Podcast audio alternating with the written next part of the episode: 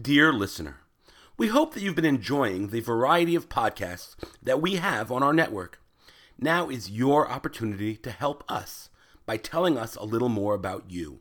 Please visit jcastnetwork.org/survey and complete our listener survey so that we can learn more about you and your listening habits. Again, please visit jcastnetwork.org/survey. Thanks so much. You are listening to Rearranged, a JCast Network podcast. Join us each week as we delve deeper into some of the ideas brought up in the FYI docudrama series Arranged. Welcome back to Rearranged, uh, recap show of the FYI uh, docudrama Arranged uh, on 9 p.m. on Tuesday nights on the FYI network. Hope you're good. Uh, gonna get into uh, this week's episode a bit, um, but first I wanted to thank uh, Jewish Public Media at jpmedia.co.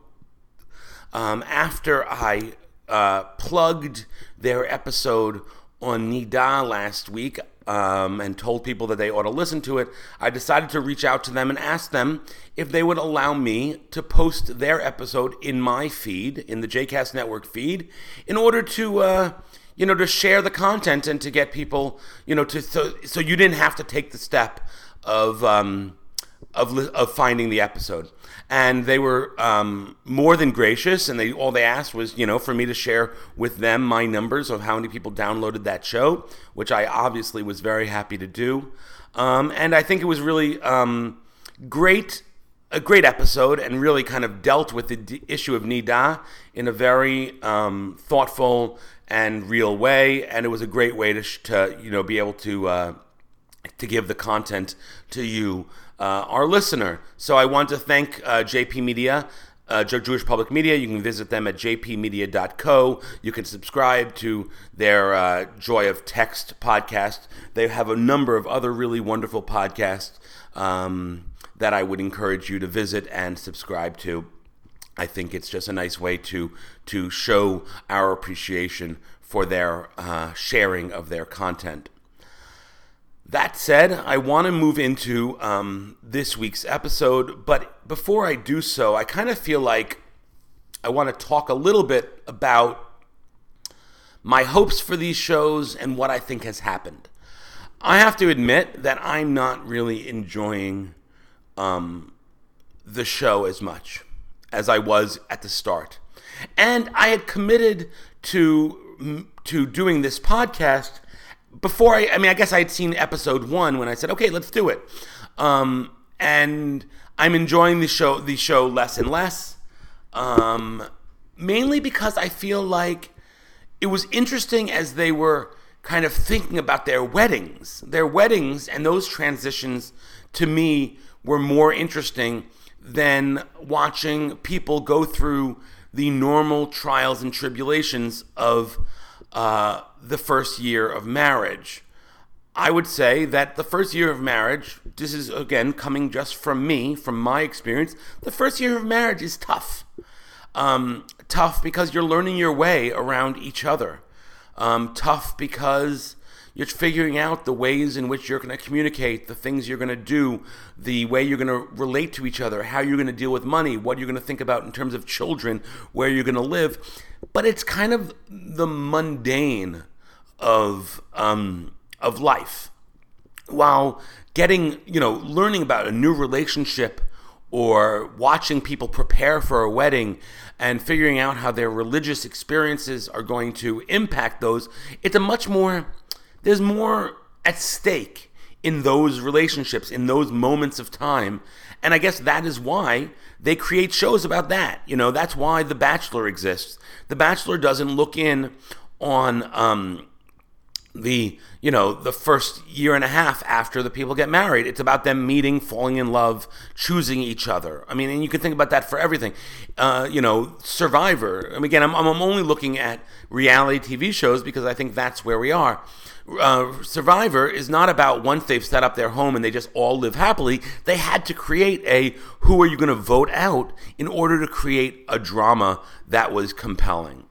Um, even you know, and, and I and I and I shudder to talk about it.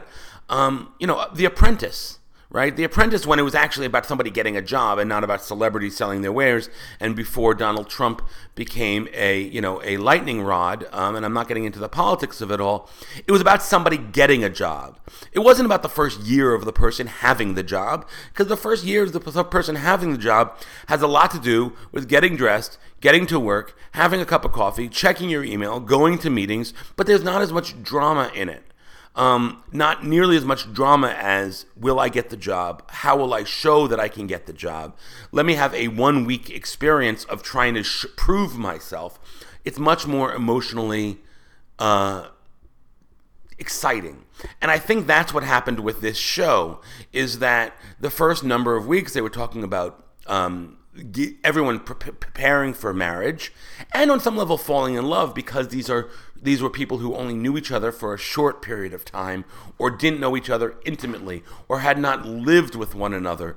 Um, and so all of those transitions were exciting and meaningful. And now we're at the point in the show where uh, it's not that anymore. Now it's about life. And life is for the most part boring um, you know, thankfully, we haven't had to watch, you know, anyone get severely hurt, which would be emotionally trying, and you don't want them to create that just for the excitement of a show. Um, you know, the most exciting thing that happened in this week's episode, you know, was was where Taylor and David were trying to figure out, you know, when she's getting ready for a move, when she's leaving, she's married two months, three months maybe, and now she's preparing to leave to go to training. You know, so there's there there is there is they're there. There's something there that is either exciting or not exciting, or it's a will they, won't they, will they survive? But you know, when when Monica and Mayur are dealing with finances or her, you know, and I'm talking about all the things that happened this week. I'm just I'm going into kind of the recap in a slightly different way. Um, you know, when it's talking about, you know, will she go to a networking event? Is he too nervous about uh, her? Being hit on at a networking event or at other events or not. You know, it's that's kind of just like life. And therefore it it, it loses some of the resonance of the, or excitement. Um, you know, and in, in, in David and and excuse me, in Ben and Vicky's life, the main focus or the, the two main foci of this week's episode were will he or won't he get a new car? And, you know, the stakes aren't high, right? I mean, last week at the end of the episode, you saw that the car broke down right before Shabbat, right? So that was like trying to create intensity in that. But even that, it didn't happen. They ended up getting a ride and getting home in time for Shabbat. So it's losing the intensity. So that was one episode, and he ended up getting a new car. Spoiler alert. Um, although, again, I assume if you're listening to this show, you have already watched the episodes. Um, and finally, the episode uh, in Vicky and Ben's life was uh, focused on Pru Urvu. Uh, be fruitful and multiply. Um, she, Vicky, starts talking about wanting to or thinking about having children.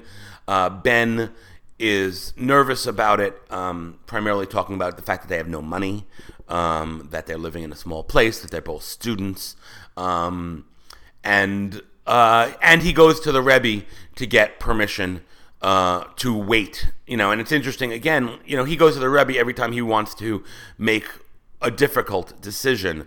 Um, interestingly, I actually thought that he might end up with the opposite. He went to the Rebbe the last time when he didn't want to, when he knew he couldn't have a first dance, and he wanted to be able to blame her. Um, and I think he went to the Rebbe this time to find out if he could wait on having babies. Um, and I think he was hoping that the Rebbe would say no, so he could do it, but he wouldn't. He could feel like he could always say, "But I really wanted to wait." But um, he did get uh, the answer that he had to have the babies, that he could wait on the babies, which I think was again, he didn't have to be the bad guy to Vicky. Um, and um, again, the Rebbe only gave him a one year, you know, break, um, and said next year you have to, we have to talk again.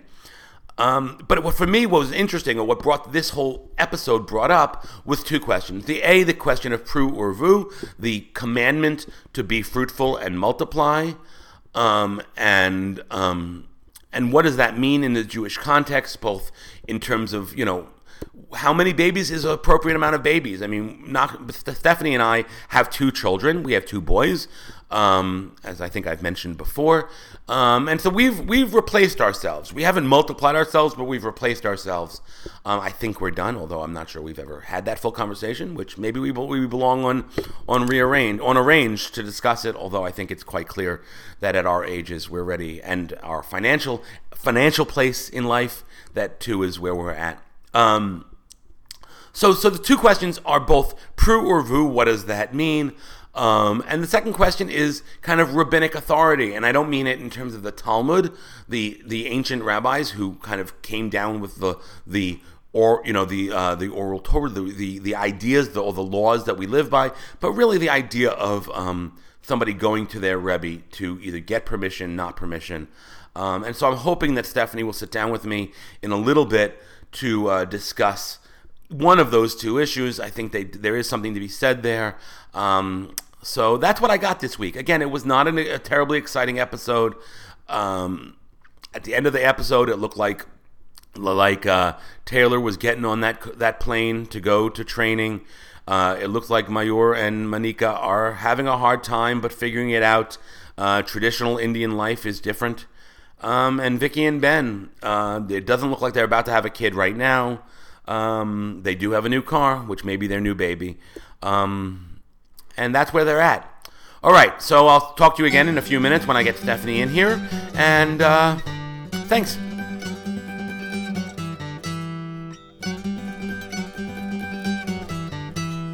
Welcome back. Uh, I'm back now with uh, Rabbi Stephanie Ruskay, uh, the Associate Dean of the Jewish Theological Seminary and my yes we've prude or and or vooed wife.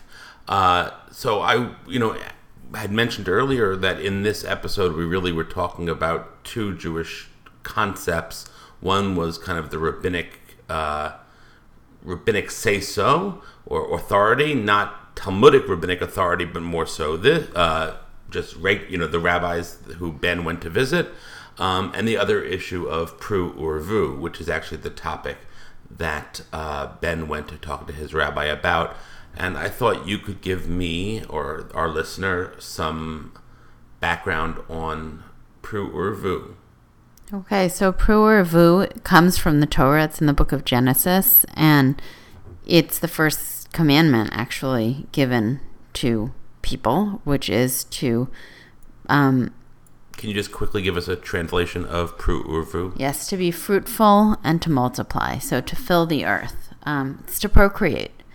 Um, and and God, and this is what God says that we should do. And so people have um, basically wondered like is is this an obligation all the time or can you limit which i think is what ben was asking right does he, as soon as they get married, are they obligated to fulfill this mitzvah? Or is this a mitzvah that they should fulfill, but maybe not the first second that they're married? Um, the, people also have wondered and asked rabbinic authorities who who is obligated. Women in traditional Judaism are not obligated in time bound mitzvot. Men are. What is this? Since they're both required, um, are they, are they both obligated in this or not? And it's been the source of much rabbinic speculation and interpretation, and there's not one clear answer. Some people say yes, some people say no. But isn't the women's non responsibility for time bound mitzvot actually about the Pru Urvu? It is, yes. But it's also a different, that is, that's the rationale that we give, but women are exempted from time bound mitzvot, even when they don't actually have children who they're taking care of. But yes, that is the rationale that's given, is that it would be hard to be raising children and also have these time bound obligations. Okay, so so what what what can you give us on this topic? Well, I think that Pru Urvu gives us the chance to look at and think about what's the role of sex and sexuality and procreation in Jewish tradition. And so part of it is that it's about multiplying, but that's not the only part. Um, and so if you look at some of Michael Strassfeld's work, he is a Reconstructionist rabbi. Um, he writes a lot. Of, he uses this as an anchor to then go on and talk about an ethics of sexuality and kedusha, holiness, and the way that you view your partner. Um, and so th- this is kind of the introduction to talking about it, but nobody says that you have to do it every second from the moment that you get married. It's it's a piece of life, but it's not the only reason to have sex. Right. Um, and what do the rabbis say when it comes to? I mean, Ben came into the issue dealing with like he's a student and they can't afford it. Um, you know, those components, both about when to start and on some level, you know, when to stop. Yeah. What what what is written, what is shared, what is thought of.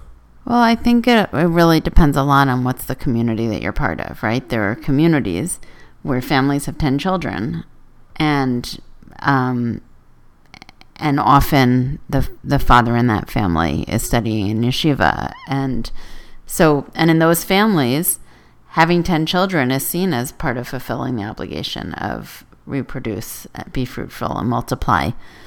Um, but we also have texts that talk about um, that everybody has to participate in giving tzedakah, and that your the way that you observe Shabbat and the way that you um, beautify mitzvot has to be limited in a way. You have to hold back and not if you're going to have to take tzedakah in order to celebrate in that gigantic way, then you you you moderate and you lessen how you celebrate and observe. And I think it's the same for children.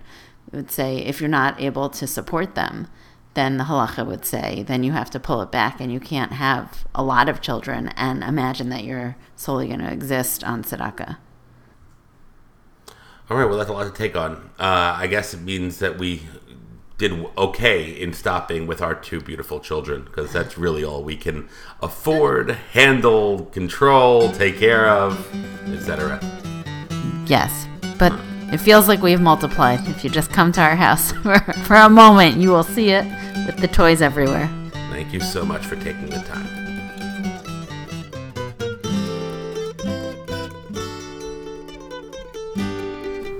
Okay, well, that's our episode for today. Thanks for joining us. Uh, looking forward to seeing what happens uh, this week. I apologize that we're putting this podcast up a little late this week, but with uh, July 4th weekend and the kids being off and Stephanie being uh, off from work, I had a little less time, so I hope you'll uh, you'll you'll forgive me. Uh, and looking forward to this week and more simchas.